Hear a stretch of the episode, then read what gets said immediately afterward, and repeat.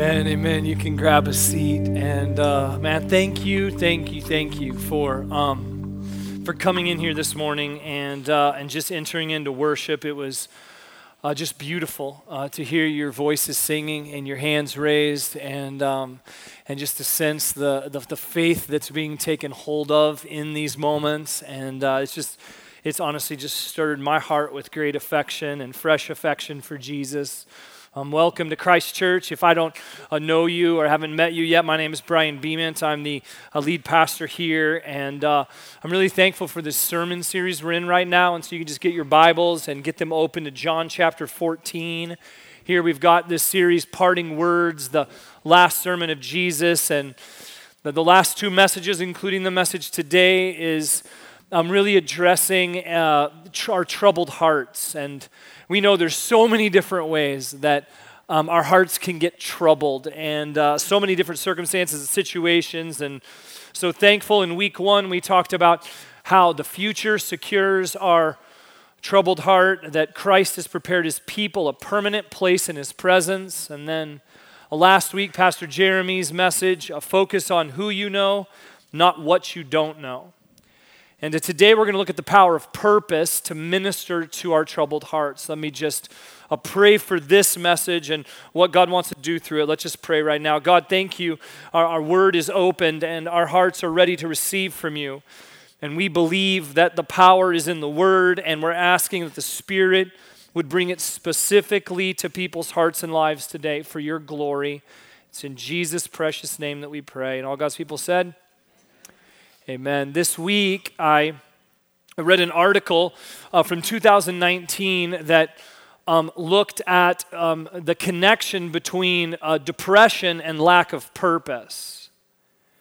And uh, they pointed out that, that oftentimes what's happening is, is that um, what people are, are, are getting diagnosed for as a biological depression, oftentimes they're finding that, that in the questions and in the counsel, they're missing the connection between depression and lack of purpose. And sometimes um, what presents even as a biological depression, they're finding that underneath it is a substantial reality that what's happening in a person's life is lack of purpose.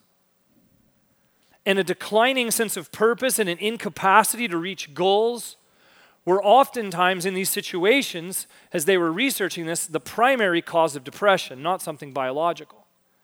That the lack of purpose had got them in a place where now there were biological impacts playing out because of that. Now, now listen, listen.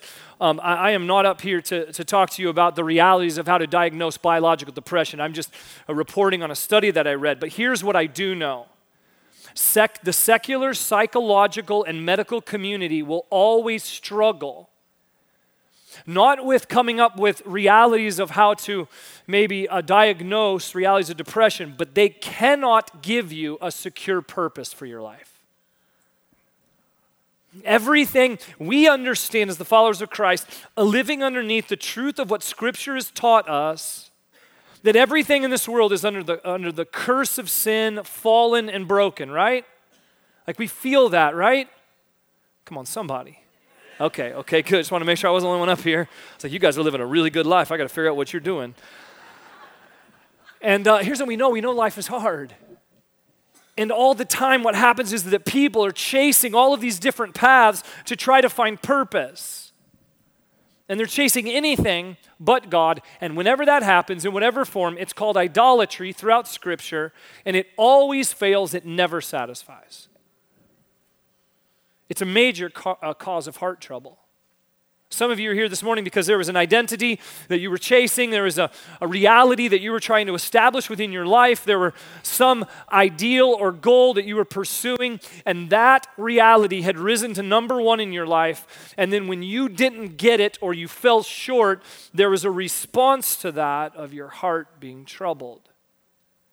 Maybe it was an expectation of something that was going to play out longer than it did. Maybe it involves the, uh, a change in career. Maybe it involves a loss of a loved one. Maybe it's a health situation. Whatever the circumstance might be, we wrestle with these things and they bring trouble to our heart, don't they? So here's what we know the followers of Christ know the power of purpose. They know that their primary purpose, when you understand the teaching of Scripture, is to glorify God above all things. And the power of purpose is revealed in John 8, John 14, 8 through 14. Follow along with me. Philip said to him, Philip got a chance to speak because I guess Peter was still under the rebuke of that whole deny me thing. And so Philip was like, Sweet, Peter's quiet. This is my chance. Lord, show us the Father, and it is enough for us. Jesus said to him, Have I been with you so long and you still do not know me, Philip? Philip's like, Dang it, I should have let Peter talk. Whoever has seen me has seen the Father. How can you say, Show us the Father? Do you not believe that I am in the Father and the Father is in me? The words that I say to you, I do not speak on my own authority, but the Father who dwells in me does his works. Believe me that I am in the Father and the Father is in me or else believe on account of the works themselves. Truly, truly, I say to you, whoever believed in me will also do the works that I do, and greater works than these will he do, because I am going to the Father. Whatever you ask in my name, this I will do, that the Father may be glorified in the Son. If you ask me anything in my name, I will do it. Big move this morning. Live with one purpose glorify God. Live with one purpose glorify God. What do I mean by glorifying God? This is one of those uh, very churchy words that gets thrown around. One of my favorite definitions that I found this week in uh, processing through this was from John Piper, who defined it this way that glorifying God means, notice the first word, feeling, feeling, feeling and thinking and acting in ways that reflect his greatness, that make much of God.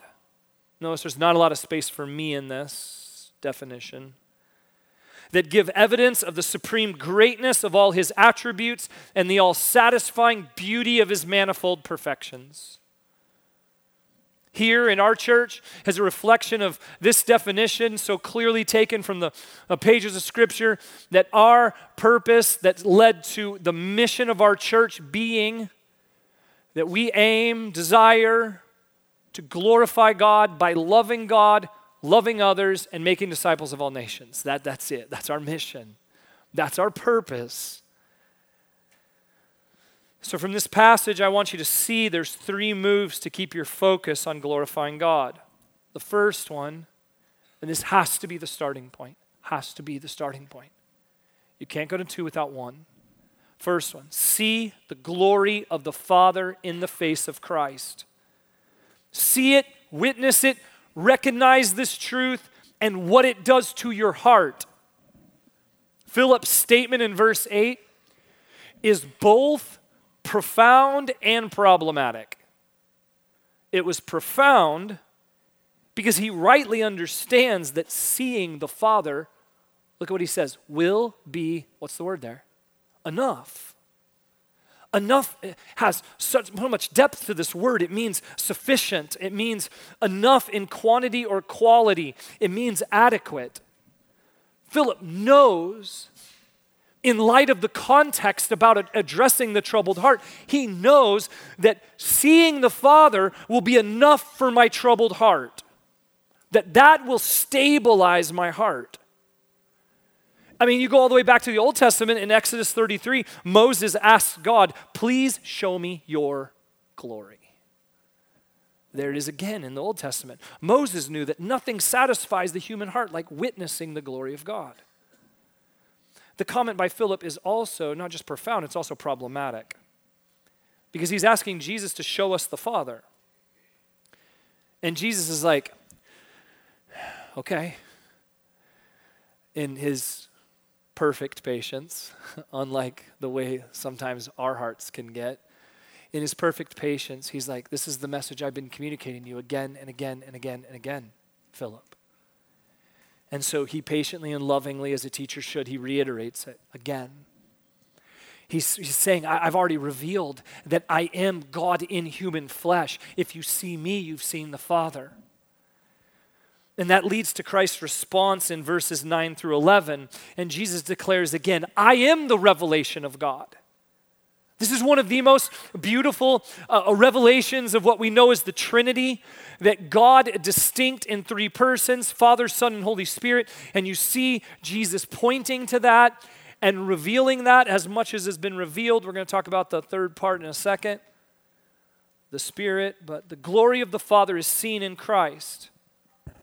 So, from that reminder, Jesus comes back to this call to believe.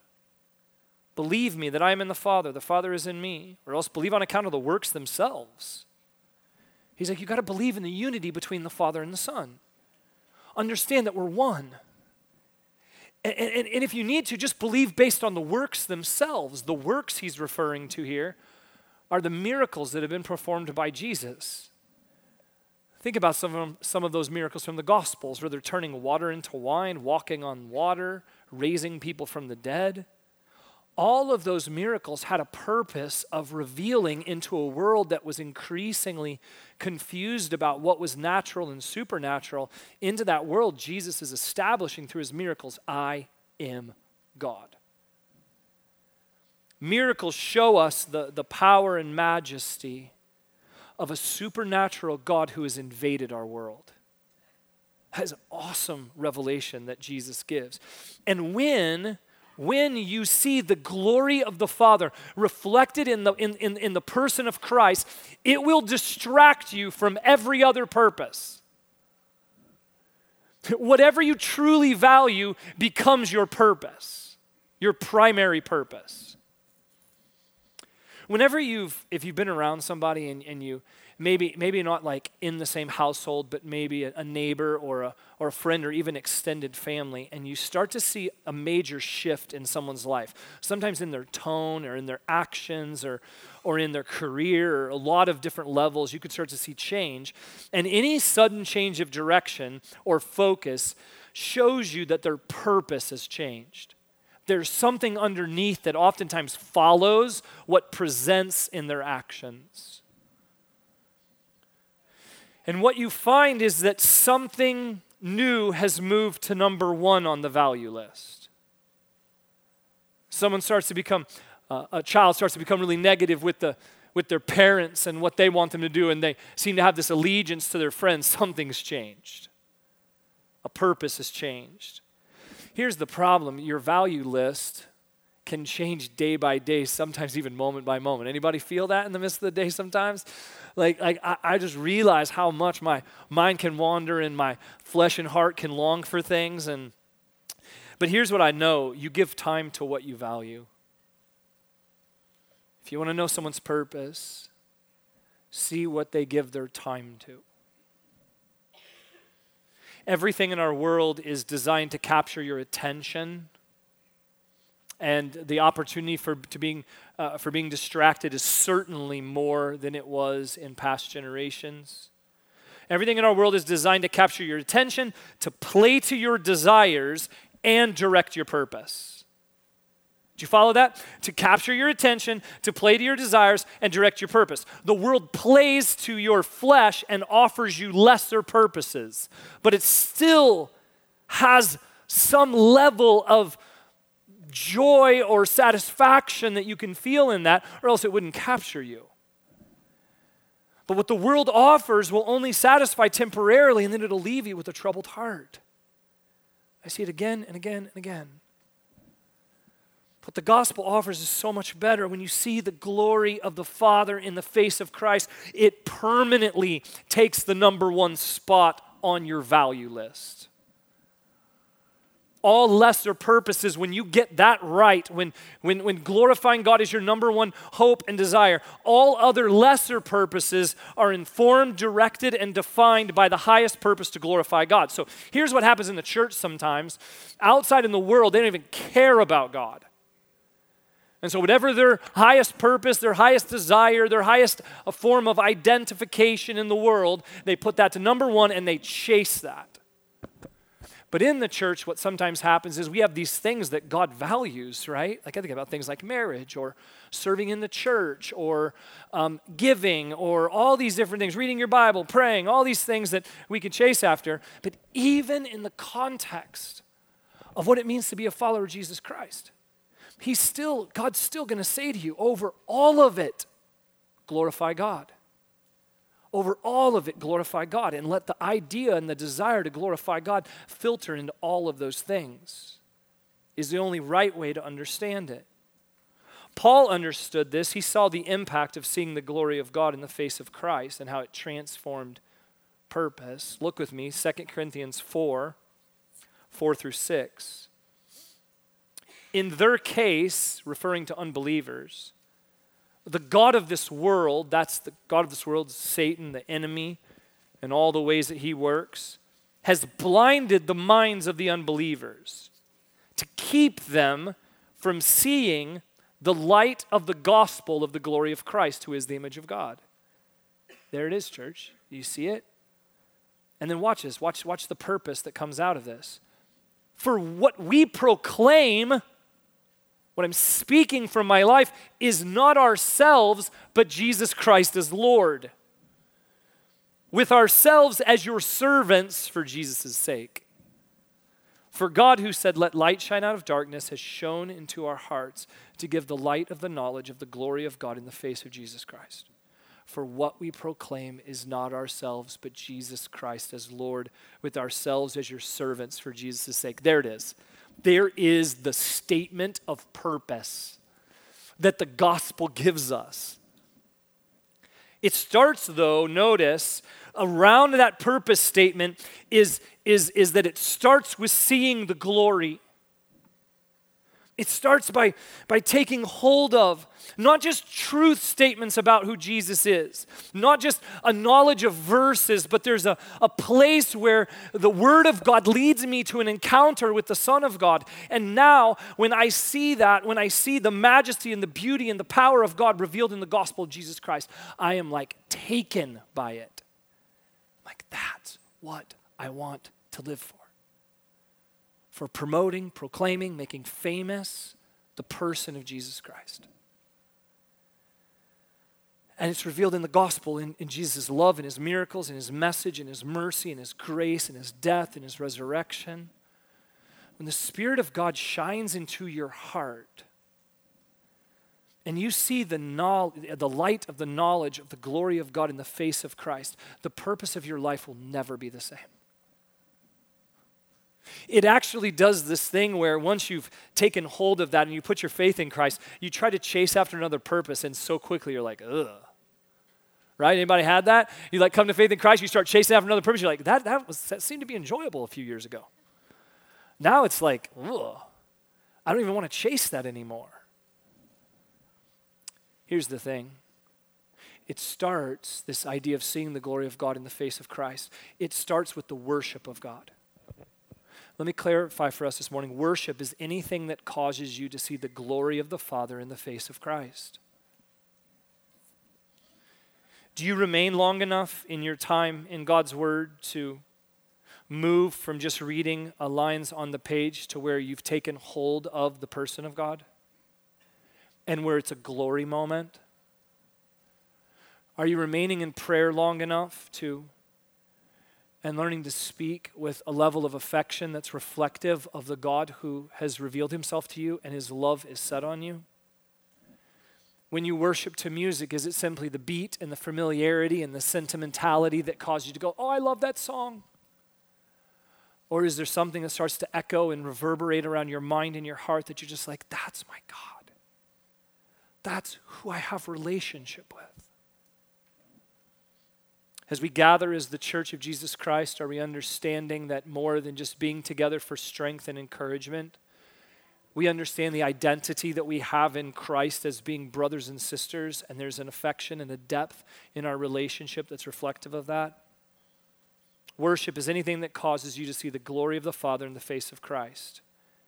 And every time that you worship, every time you ascribe worth to God, every time you lift Him up, what you're doing is you're reestablishing and reaffirming glorifying God as your number one purpose. Why? Why, why do we need to gather regularly as the church? Because the reality of our flesh and our world, we need to have a place where we just go, time out. Let's reaffirm and reestablish our number one purpose is to glorify God. because it also it also helps our troubled hearts. See the glory of the Father in the face of Christ. Live with one purpose, glorify God. Then number 2 this. Seize opportunities through the work of Christ. What are the works that Jesus is referring to here? What are the works? And what are these greater works that he's talking about? Now, I want you to know that some have wrongly used this idea of greater works to say that and to teach that people now, after Jesus, are, are supposed to do miracles exactly like Jesus did and even greater miracles. I know that. I've heard the teaching on this.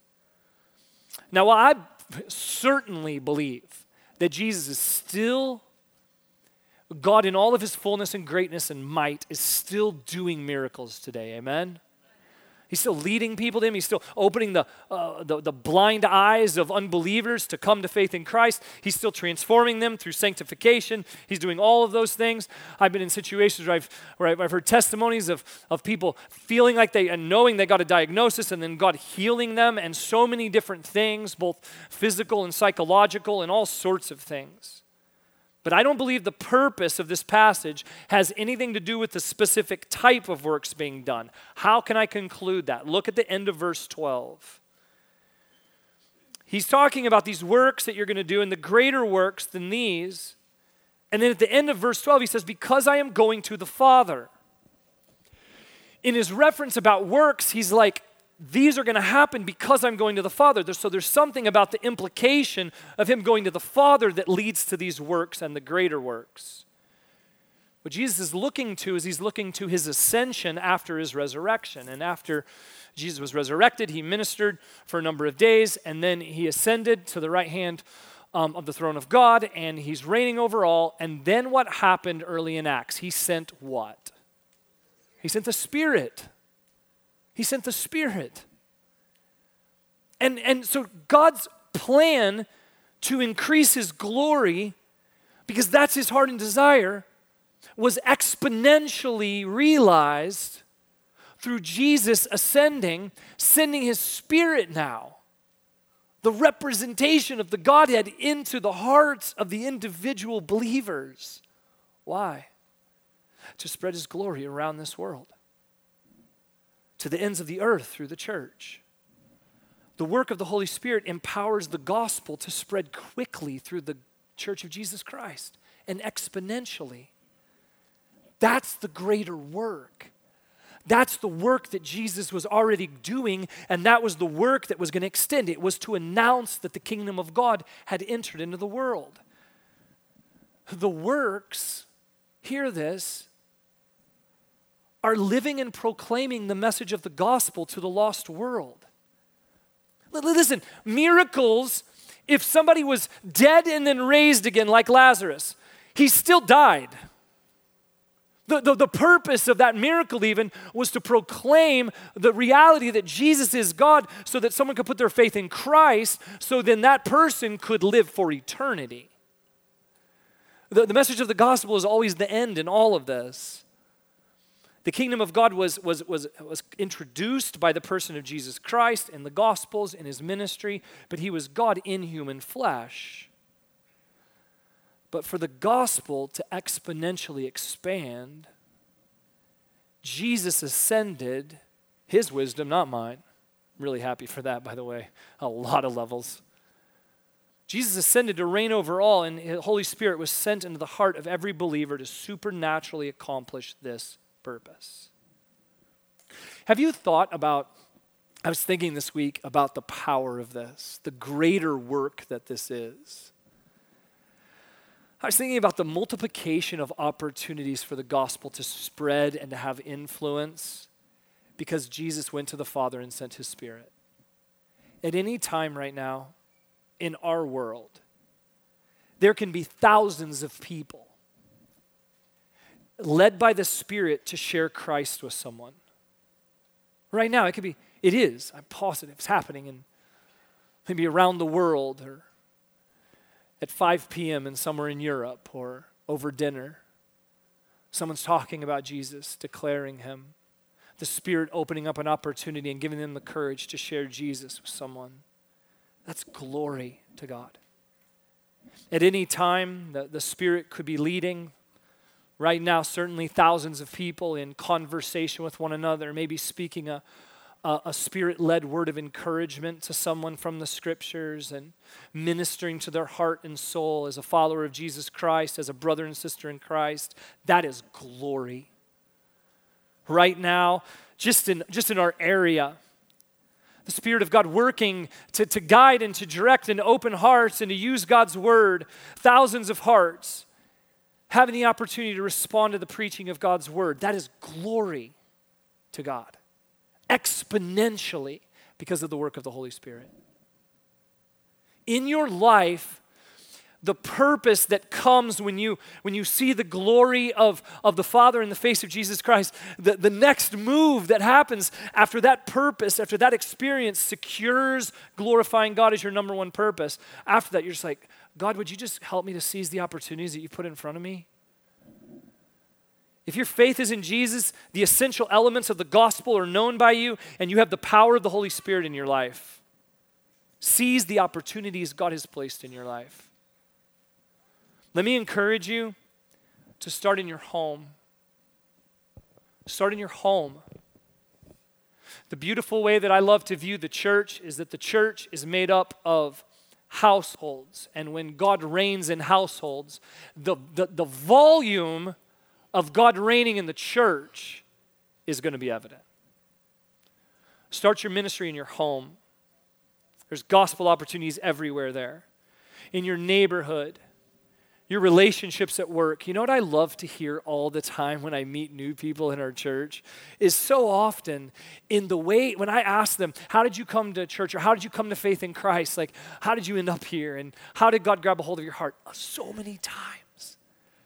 I hear the testimony of a faithful friend. I hear the testimony of a coworker or a neighbor or a family member who just faithfully proclaim the gospel. Yes, there's those anomalies where somebody's like, Yeah, I went to bed one night, not a believer. I had a dream about Jesus, woke up, accepted Christ. My life's never been the same. Th- those happen, they're miraculous. But the mean, the middle, the majority happens through God doing what He planned to do by sending His Spirit into the lives of individual believers so that exponentially the work of God could expand. You are called to be a representative of Christ.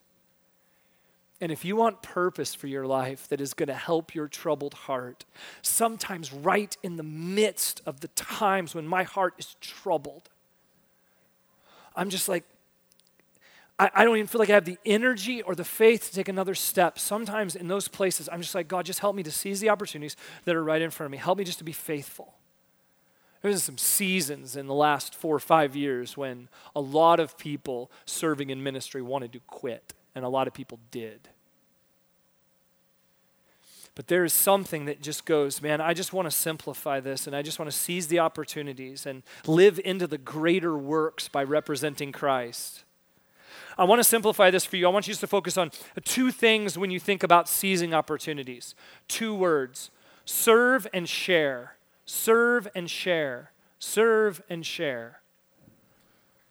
Serve with the gifts that God's given you. If you're a follower of Jesus Christ, you've been given spiritual gifts. Just serve. Just serve one another. Find a place, serve, and share. Share the gospel. Listen, the more that you see the glory of the Father in the face of Christ, it will deepen the richness of your ability and opportunity to share the gospel. But if you've just come to Jesus Christ yesterday, there is something about your knowledge of who God is, that you're sinful and fallen, that Jesus is the substitution. He died on the cross in your place, that you believed in Him and put your faith in Him and gave your life to Him, and the work of the Spirit wants to bring new life to you. You have enough to share the gospel. So look to share it, look to serve, look to share. This is one of the reasons this idea of seizing opportunities is why the leadership of our church has been working hard behind the scenes. We shared with you a few weeks ago our vision frame and uh, the things that are sort of helping us align what we want to be as a church. And we're preparing um, and working and studying and processing and praying on what it looks like to have a more intentional focus on making disciples. in our church. Some of these conversations will lead to things that we're going to share with our church and towards the end of the summer into the fall. Training studies is going to start this fall. We're not, we're not hiding from the world as disciples of Jesus Christ. We're going to be a people that are being taught and trained so we can follow Christ faithfully, to, to serve and to share, to support and care for the broken and the hurting more broadly. Who's for that this morning? Like, let us chase that. So many peripheral things a church can chase after, and we just want to be a place that's training people up to serve and share, serve and share.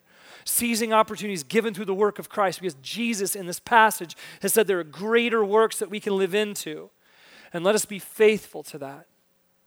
Live with one purpose, glorify God, seize opportunities given through the work of Christ. Then this last one seek God to align with his purpose. The last two verses show you uh, how God has orchestrated prayer to help align you with God's purpose, to access the power to glorify God. I love how D.A. Carson said it. He said, The disciples' fruitful conduct, their way of living, is the product of their prayers. Prayers offered in Jesus' name. Glorify God by seeking God to align with his purpose. Ask in the name of Jesus. Now, what does that mean? Does that mean you just pray whatever you want? At the end, you're like, in the name of Jesus, done. Is that the way it goes? Is that what your prayer life is? I don't know. That's not how my prayer life goes. The idea of praying in Jesus' name means that my prayers are informed by what he has communicated to us. It means that when I say, in Jesus' name, I have a knowledge that what I'm praying is in line with, with the ways, the will, and the wisdom of God. So let's break that down. First, the ways of God. The ways of God is the character of God we see revealed in His Word. It's His character, it's the way we see Him working, it's the whole reality that I just illustrated that that God has been orchestrating this beautiful um, redemptive story that He wants to invite us into. His will, His specific direction that's revealed in His Word. His will are those places where He's directly like, hey, hey, hey, um, uh, pray for one another. You're like, I don't know if I should be praying with one another. Well, the will of God is for you to pray for one another. When it, when it says to, to, to love one another, He's not being like, well, I'm, I'm just going to choose who I love. No, He's like, love one another. When he calls us to forgive, that's part of his will. We don't have options, we don't negotiate with his will. Wisdom. Wisdom is the careful application of biblical principles to every area of life. When you start to understand that God owns everything, that He's over everything, that He rules and reigns, that He's the giver of all good gifts, then if whatever I have, this wisdom principle says I should be a good steward. So, like my time, my talents, my treasures are all things that God's given me, and I want to be a good steward with them. That's wisdom. That's biblical wisdom. We find out what is in His name by consulting His Word. This is one of the beauties and the outcome of knowing God's Word more deeply. But too often, what happens is, is that we misunderstand the Word and we're led away from God's purpose because we consult it wrongly. So let me give you some incorrect ways to um, consult God's word, and then um, I'm going to cue you into a tool we gave you this morning that will help you consult God's word rightly. Incorrect ways to consult God's word. First, check the list. Now, listen, I, I love and I utilize um, a, a, sort of reading guide for my time in God's word. I, I've been doing it for decades now in different forms. And, uh, and if you want to know some of the plans I think are great, feel free to connect with me anytime on that. But here's the thing it's incorrect just to check the list. Well, you know, I'm going to benefit from God's word if I just read and check, read and check. I just, I just read the words on the page, check it off the list. Done. Sweet. I'm killing it right now. Like, I'm so ready to go. Uh, that's missing it. Two, flip randomly. Just pick your Bible up and go, you know what? I think I'm going to read Ezekiel 19. That's a really bad flip, by the way. if you don't get in the context of Ezekiel, God bless you. Um, so flip randomly isn't going to do it. A third, neglect the Spirit. If the Spirit of God has been deposited in my heart, I probably should access the Spirit and attune my heart to the Spirit by praying as I open God's Word, as I try to do every time I open God's Word to read it. God, would you just lead me to something that would convict me or reveal who you are or let me see you more clearly or draw more quickly to you? You can't neglect the Spirit. Four, stay at the surface. Stay at the surface when you read it and you're like, yeah, I don't really understand that word. On to the next verse. I don't really understand that word either. On to the next verse. This Bible, it's so confusing because you, you didn't try to understand it. You can't stay at the surface. You've got to give space and time to study it over time, steadily. Don't be intimidated by that. Five, ignore the context. This is when we take verses out of context and we're like, oh, that's what it means, and we don't read the verses around it. The context is what helped us understand that this entire passage was about and addressing troubled hearts and it gave it power and perspective. Don't ignore the context of the individual chapter, the book, the genre, the bigger uh, reality of the Bible. Don't ignore the context. Then, six, adjust for the world. This is a bad thing to do in consulting God's word. This is, hold on, the world says something and it's different, so I'm going to take God's word and I'm going to adjust it to fit with the world My goodness, so much pain because that happens. So much pain. So, so many people disappointed with the gospel because they tried to make the gospel fit the world as opposed to viewing the world through the lens of the gospel. And suddenly, everything, our perspective on the world is shaped by the gospel being my lens. That is my ultimate authority. And that will be tested in our world, particularly today. Seven, forget the gospel. Forget the gospel is to forget that, that, that what you're reading is an unpacking from, from Genesis all the way to Revelation of the redemptive plan of God. The, the, the revelation of God and what the, the glory and the presence of, of, of, of God perfectly in Eden was lost because of sin. And then all of these attempts to try to satisfy God's wrath and again and again and again failure to the point where God was like, Jesus sent died on the cross to satisfy the wrath of God, and forgiveness and relationship with Him communicated through the new covenant and the rest of the Bible into all the way into and all the way up to today, uh, a God unfolding His plan for the church of Jesus Christ and His expansion of His glory exponentially until He comes again. That's it. And we can't forget the gospel, the good news of that. So, to help you this morning as you came in, you got that a summer Bible challenge card. And, and this is just a helpful guide that we wanted to put in the hands of our church. And we do this in different forms uh, uh, over and over again because we want to bring you back to the simplicity of just here's a challenge and a plan to read God's word. And if you look at the, the, the verses in that passage, they are the, this, this parting words of Jesus. And we want you to go back to it and process through it personally. It's a helpful guide to teach you and train you to consult God's Word. This fall, we're going to have a class on how to study the Bible to offer that even more extensive study and time together on that. But right now, I just encourage you to get a journal, start a document on your computer, a note on your phone, I don't care. And follow the guide each week to slowly and carefully consult God's Word in the way that God's called us to. And on the back of your card, it's got a breakdown of what it means to highlight and then to explain and then to apply God's word and then respond to it personally. And I encourage you to go slowly, carefully. Each four, four of those could be one day with the Lord, slowly sort of finding yourself going deeper and unveiling or revealing God's beauty and power in His Word for you personally. Take notes, learn to consult God's Word. And here's what starts to happen when you consult God's word rightly this is the power that Jesus is talking about when he says, Whatever you ask in my name, this I will do, that the Father may be glorified in the Son. If you ask me anything in my name, I will do it.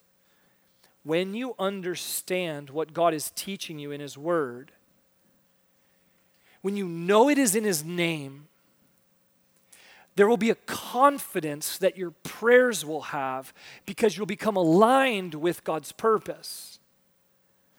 I believe that one of the things that, that God wants for us in prayer is in prayer we start to ask things and we start to see, and even sometimes even I've been convicted of this. No, no, no, that's not in line with God's word. And my prayers change so that there's a point where I'm like, I know that that is in His name. And there's a confidence that I have in his directions. And when I have confidence in the directions of what it means for something to be in his name, it gives me a confidence that I'm headed in the right direction.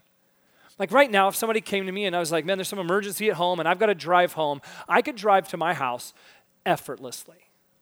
I don't have to think about the directions. Like, how many of you have gone from work to home and you've been like, I don't even know how I got here, but I'm here? It's a little scary for the quality of our driving. Agreed. Sometimes I'm like, I, I, I think I probably should have been a bit more attentive. But if I was coming to your house for lunch or dinner and you were giving me directions, I didn't know how to get to your house. I'd have to like get it on my phone and I'd be careful in every direction I would go. I'd be making sure that I made the right turn to get to your house. But if I did it 50 times, I'd be confident I could get to your house a variety of ways and paths to get there. There's no directions needed. And if you pray not knowing that what you're asking is, is in His name, then your prayers will lack confidence.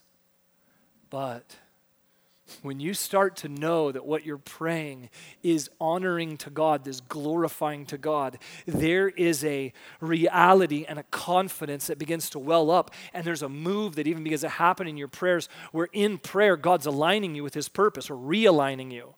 And then you start to get in this place where you're like, I know that what I'm praying is right and true, and I know that God will respond, and I know it's only a matter of timing. And I know that it may not come now, but it may come later. There may be realities that I may not understand that are playing out in my life, but I know God will answer these prayers. Consulting God's word helps your prayers align with God's purpose. Seek God to align with his purpose. It gives a confidence to our prayers. Live with one purpose, glorify God. See the glory of the Father in the face of Christ. Seize opportunities given through the work of Christ. Seek God to align with his purpose.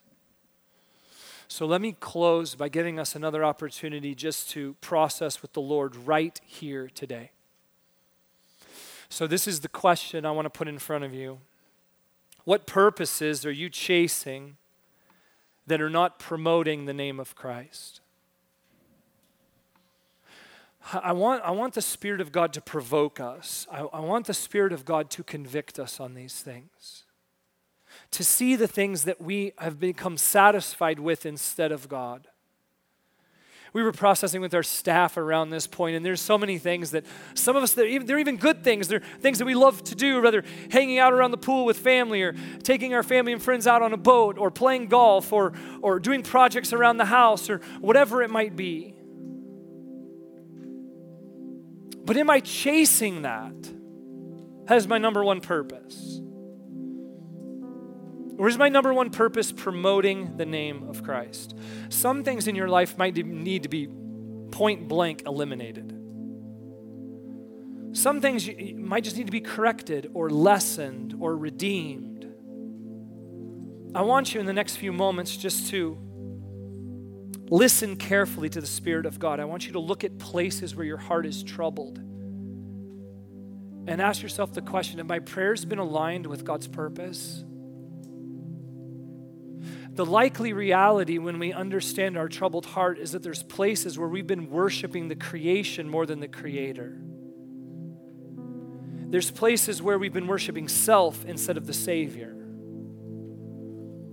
So, just for a moment, let's just bow our heads and maybe if you want to, open your hands before the Lord. And what we're asking in these moments is God, would you, would you convict our hearts, Holy Spirit? Would you, in the way that you work individually in our lives, would you open our eyes to the light of the glory of God in the face of Christ? Would we hear the call to seize opportunities and pray with confidence like never before? Let's just seek God now, and then I'll close in prayer in a few moments. Jesus, come and fill this room through your Spirit. Spirit of God, speak to your children. speak to my brothers and sisters in Christ right now.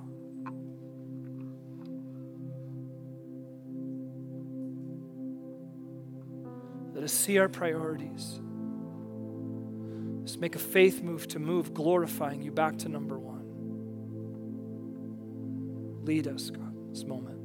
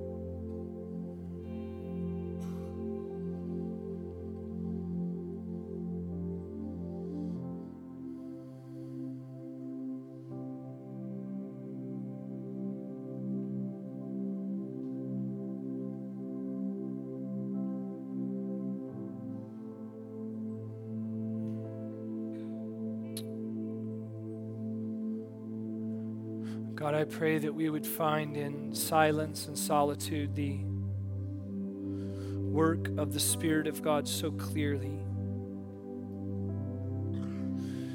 God, too often the greatest hindrance to our satisfaction, the healing of our troubled hearts, is that we just don't stop. It's my desires and my thoughts and my opinions and my view and my perspective that clouds my ability to even think and rest and find peace in you. The tyranny of the world's messages bombarding us all the time, directing our desires and hearts and compelling us to live for a purpose that's always, always, always lesser than to glorify you. My heart feels it, God, and wrestles in it as much as anyone. But I also, God, am deeply familiar with the beauty and the power that falls upon the people of God when their number one purpose is to glorify God. God, we can't have one message to return us to it. We need moments. We need a posture of our heart that longs for this. We need to see the glory of God in the face of Christ and, and come back to it again and again and again because it's in that moment of worship where we're like, I want you number one. And so do that even before someone would leave today, but help them to see that they're going to need it regularly throughout their week, moment by moment. A faith commitment that endures, where, where you are, are, are Jesus Christ, our Lord Help us to, out of this uh, revelation of you, to seize the opportunities that you've given us and to, and to pray with greater confidence as we seek you and, and discover you in your word. God, do this work that I cannot do, but I desperately want for my brothers and sisters in Christ and desperately want even increasing measure in my own life. God, come teach us in a world with so many different purposes and so many different identities being lived out and promoted and fought for. That let us live with one purpose to glorify you. Help us even now, God, to declare that as we sing this song. It's in Jesus' name we pray. Amen.